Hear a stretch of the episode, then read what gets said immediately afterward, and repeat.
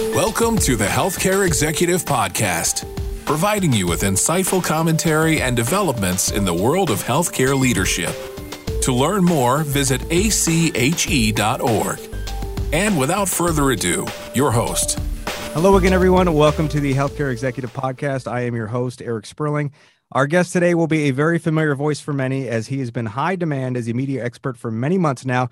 Dr. Ashish Jha is recognized globally as an expert on pandemic preparedness and response, as well as on health policy research and practice. Dr. Jha has led groundbreaking research around Ebola and has worked on the front lines of the COVID 19 response, leading key research and advising state and federal policymakers. He has published in many prestigious journals and is a frequent contributor to a range of public media.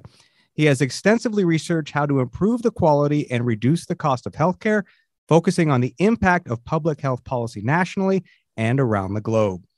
In 2021, Dr. Jha became Dean of the School of Public Health at Brown University. And before that, he was faculty member at the Harvard T.H. Chan School of Public Health and Harvard Medical School. Dr. Jha graduated magna cum laude from Columbia University with a degree in economics. He received his medical degree from Harvard Medical School in 1997 he completed his residency at the University of California, San Francisco, and his fellowship at Brigham and Women's Hospital and Harvard Medical School. In 2004, he completed his Master of Public Health degree at the Harvard T.H. Chan School of Public Health. He was elected to the National Academy of Medicine in 2013. And Dr. Jha will be joining ACHE for the Congress on Healthcare Leadership held in person at the Hyatt Regency Chicago. That will be March 28th through the 31st. So you can learn more and register now at ache.org slash Congress. With that introduction, Dr. Jha, welcome to the Healthcare Executive Podcast. Eric, thank you for having me here. Yeah. All right. Let's get started. Um, let's talk about some of the recent events and what are some of the primary ways that you think the U.S. healthcare system has been, let's just say, reshaped by recent events? Boy, where to begin? Yeah. I mean, this has been a transformational 18, 20 months, getting close to two years for the US healthcare system. Uh, it's been under extraordinary stress for a very long period of time. Um, I think every facet of our system, from the way that we are organized, primary care, specialty, to the way we pay for things, fee for service, alternative payment models, all these issues that we've been thinking about for a long time, workforce issues, all of it is going to have to be rethought. Um, but it is very clear to me that the stresses on our system in the last two years uh, will shape the way healthcare is, is organized and delivered for, for a generation. Um, I will also say, and I think it's worth mentioning, that the healthcare system has been seen as the as one of the heroes of the of the pandemic. That there is still a deep well of good, you know, sentiment belief by most Americans uh, for good reasons that doctors and nurses and hospitals uh, showed up and came through at the darkest moments of this pandemic. And, and that I think will also be a very important part of how things move forward. All right. And here we go again. You know, we're recording this, it's January uh, of, of 2022. We're in another wave of the pandemic. So, as this pandemic continues to evolve, uh, what are you anticipating will be the longer term issues we'll have to face as healthcare leaders? Well, the, the short term ones, I know you asked about longer term, and I'll get to that in a second. I mean, the short term challenges are just the, I mean, this is again, we're almost two years in. The, the, the physicians, the nurses, they are burnt out, they're exhausted. Um, you know, I think back to March of 2020, and we were worried about ventilators and we were worried about uh, enough ICU beds. We weren't worried about enough doctors and nurses because people were ready at, and willing to get jump in and help that is really the challenge in the short run. So the short run is how do we just get through this wave? How do we get ready for the next waves that are going to be coming? And we're going to see more waves uh, of this virus, hopefully each one being less and less consequential. Long term, the questions in front of us are going to be what's the right way to be paying for healthcare so that in the middle of a pandemic, we don't have health systems flailing financially when they're doing incredible work. Um, how do we really rethink uh, our workforce? How do we build up a stronger, more resilient workforce? How do we build more slack into the system? Uh, how do we rethink doctors and nurses' roles? Uh, issues around scope of practice, which has been so contentious in the past, I think has to be rethought.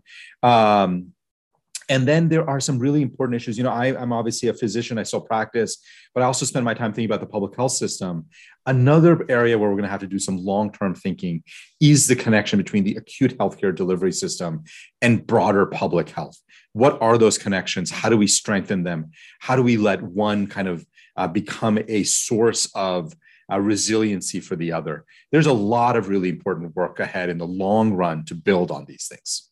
I want to go back for a minute. You know, when you were talking about the short-term challenges, you did mention burnout, and we hear it over and over again um, on the Healthcare Executive Podcast. So, how do you see the the healthcare workforce? Um, how do you see some of these solutions to some of these challenges um, evolve as we're seeing them happen right in front of us?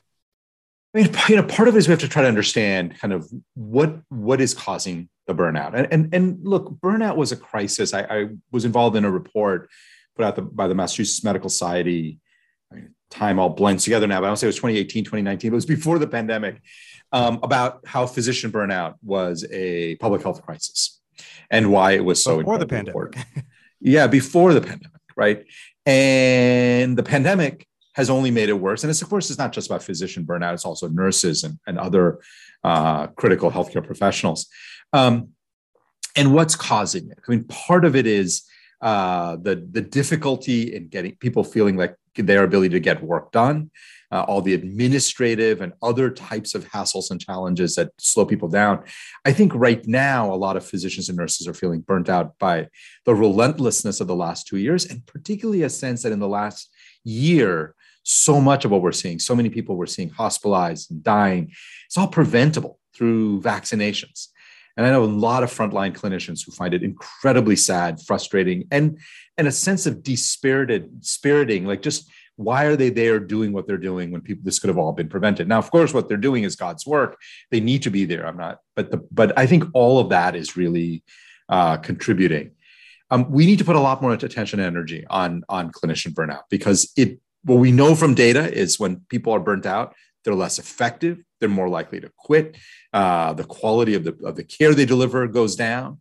Uh, there's just all of these negative effects. Uh, and it's a, not a sustainable long-term solution. So this is going to have to be a kind of a major priority for the health system as we rebuild after this pandemic.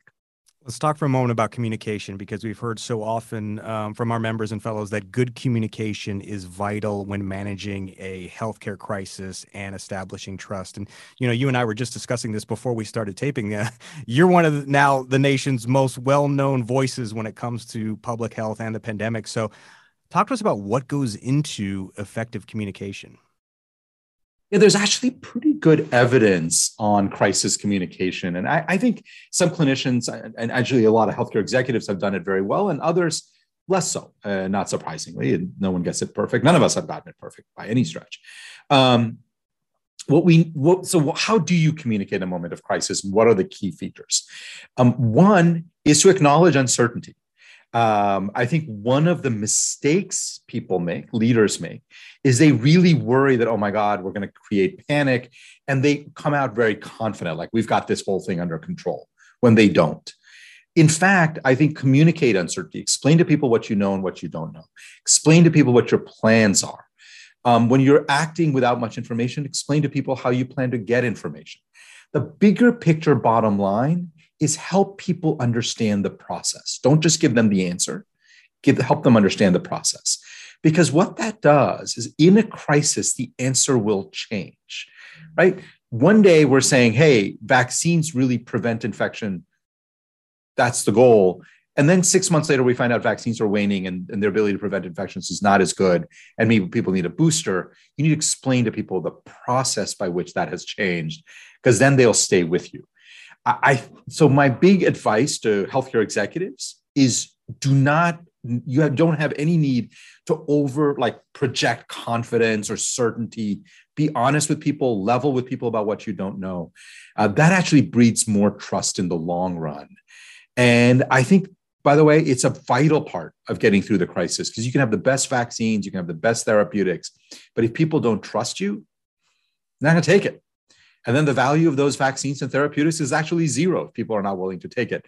It's been one of the challenges in this pandemic. And I think we've got to do figure out how to do a better job. So I like that about establishing the trust. So on the flip side of that is then how do you cut through some of that min- misinformation that that is consistently out there and then just encourage the people you're talking to to trust experts follow the science how do you cut through the misinformation part of it yeah this is the biggest challenge and this is something i think all of us who communicate with the public struggle with um, i think there are a couple of things that i that i certainly try to do um, I, I when i talk about what I think the evidence and data are. I also often personalize it. So I'm I can say, look, I know you may hear a lot of misinformation about vaccines in kids. I think kids should be vaccinated. I'm getting my own kids vaccinated. Right. There's nothing like that's the kind of proof in the pudding. Do I really believe this? Well, if I'm getting my own kids vaccinated, uh, that's probably pretty good, compelling evidence for a lot of people that I actually am serious that vaccines are good for kids. Um, so that's one thing. The second is I often ask people, uh, to ignore the noise and talk to people that they trust.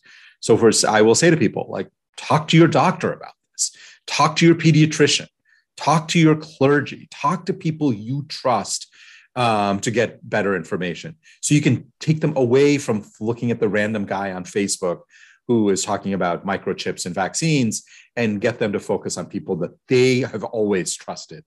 Um, these are some of the kind of things. And then I think as a general principle um, one of the key things in my mind has been uh, talking to people who are not part of your bubble.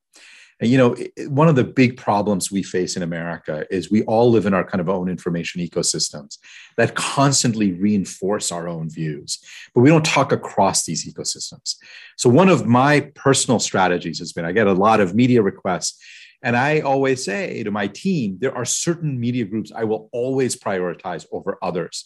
And for me, it's more conservative media. It's Newsmax, Fox News, uh, because I don't feel like that's an audience that that that I get to reach as often. So I'm much more willing to go on those and talk to people. But I think as a general principle, we should be really talking across political lines and engaging with people and not dismissing uh, people because they believe something that you think is wrong. Well, at the top of the show, you know, we said you're the dean now of the School of Public Health at, at Brown University. You were at Harvard prior to this.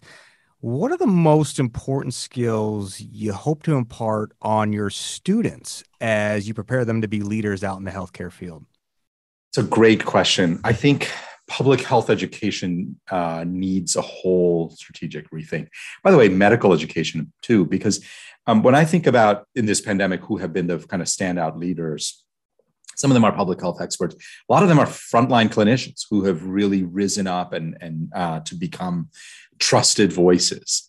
And there are a couple of things that I, I think about for educating the next generation of leaders. One is um, we don't train people in communication. We just assume that communication is some natural, uh, God given thing. You either have it or you don't. We all know that's actually not true at all.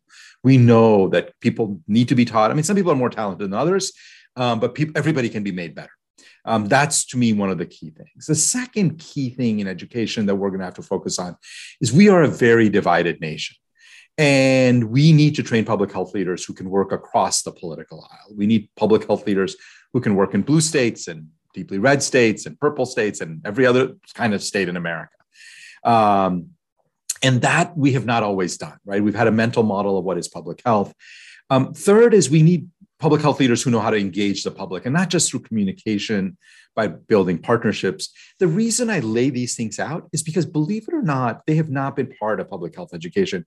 Public health education has been epidemiology and biostatistics. And look, that stuff is critical. But that alone doesn't help us through health crises. And so we have got to really rethink our strategy on, on training public health leaders. And some of that has to spill over into how we train medical students and physician leaders as well. Well, Dr. Jha, thank you. This has been such a great conversation. I want to have you close us out here with uh, one last question. And you touched on this a little bit um, in the beginning of our interview, but you know, with all the changes in healthcare right now and in the healthcare field over the next several years, um, how can healthcare leaders, how would you say, best prepare for what's coming? Yeah, um, it's a great question. Uh, let me say a couple of thoughts on this, uh, Eric, as I think about it. Um, you know, pandemics or any kind of major health crisis um, has been around as long as human society has been around. Um, but one of the features of pandemics, and this is certainly going to go down as a very major one, is that it has a transformative effect, uh, effect on society. And there is no question in my mind that this pandemic is going to have a transformative effect on the US healthcare system. But here's the key part how it changes is not written in stone, it's really up to us. So, what I would say to leaders is, you know, if you want to try to figure out how to anticipate, I mean, I can give you some things that I think are likely to happen. But in fact, the more important thing is what is the vision for our US healthcare that, and for your health system that you want? And then how do you use this moment when so much more is up for grabs than has ever been before to build that system? How do you build a system that's more resilient to shocks? How do you build a system that's more deeply engaged in the community? How do you build a system that understands population health and social determinants in a way that people have paid lip service to in the past, but we've really seen it play out in a pandemic. How do you build strong partnerships with public health organizations so that when they fail, you don't end up dealing with all the brunt of it, that you're actually working together to keep your community healthy and safe? These are the challenges. And then how do you, of course, we brought talked about this, how do you build a really resilient healthcare workforce? There are no answers to these questions for how we do this post pandemic that what I would say to leaders is you should be using this moment. I know we're in a crisis. You're trying to probably figure out how do I staff my emergency room. That's fine. That's important. Start thinking about what is the kind of health system you want in two, five, and 10 years. And then start working on developing the plans for that because there can be a lot of opportunities for rethinking the whole thing. And I, I don't want people to be reactive to this. I, it really is a proactive moment to build something much better. Dr. Jha, incredible perspective. Uh, thank you so much for for taking the time to join us today. It was my pleasure. Thank you for having me here, Eric. And thanks to all our listeners. A reminder uh, our guest today, Dr. Ashish Jha, is part of the featured faculty for the 2022 Congress on Healthcare Leadership this March. Registration is open now at ache.org slash Congress. And we'll see you next time right here on the Healthcare Executive Podcast. This has been the Healthcare Executive Podcast, brought to you by the American College of Healthcare Executives. If you've enjoyed the show, please consider rating and reviewing on iTunes or your podcasting app of choice. And for more information, find us online at ache.org.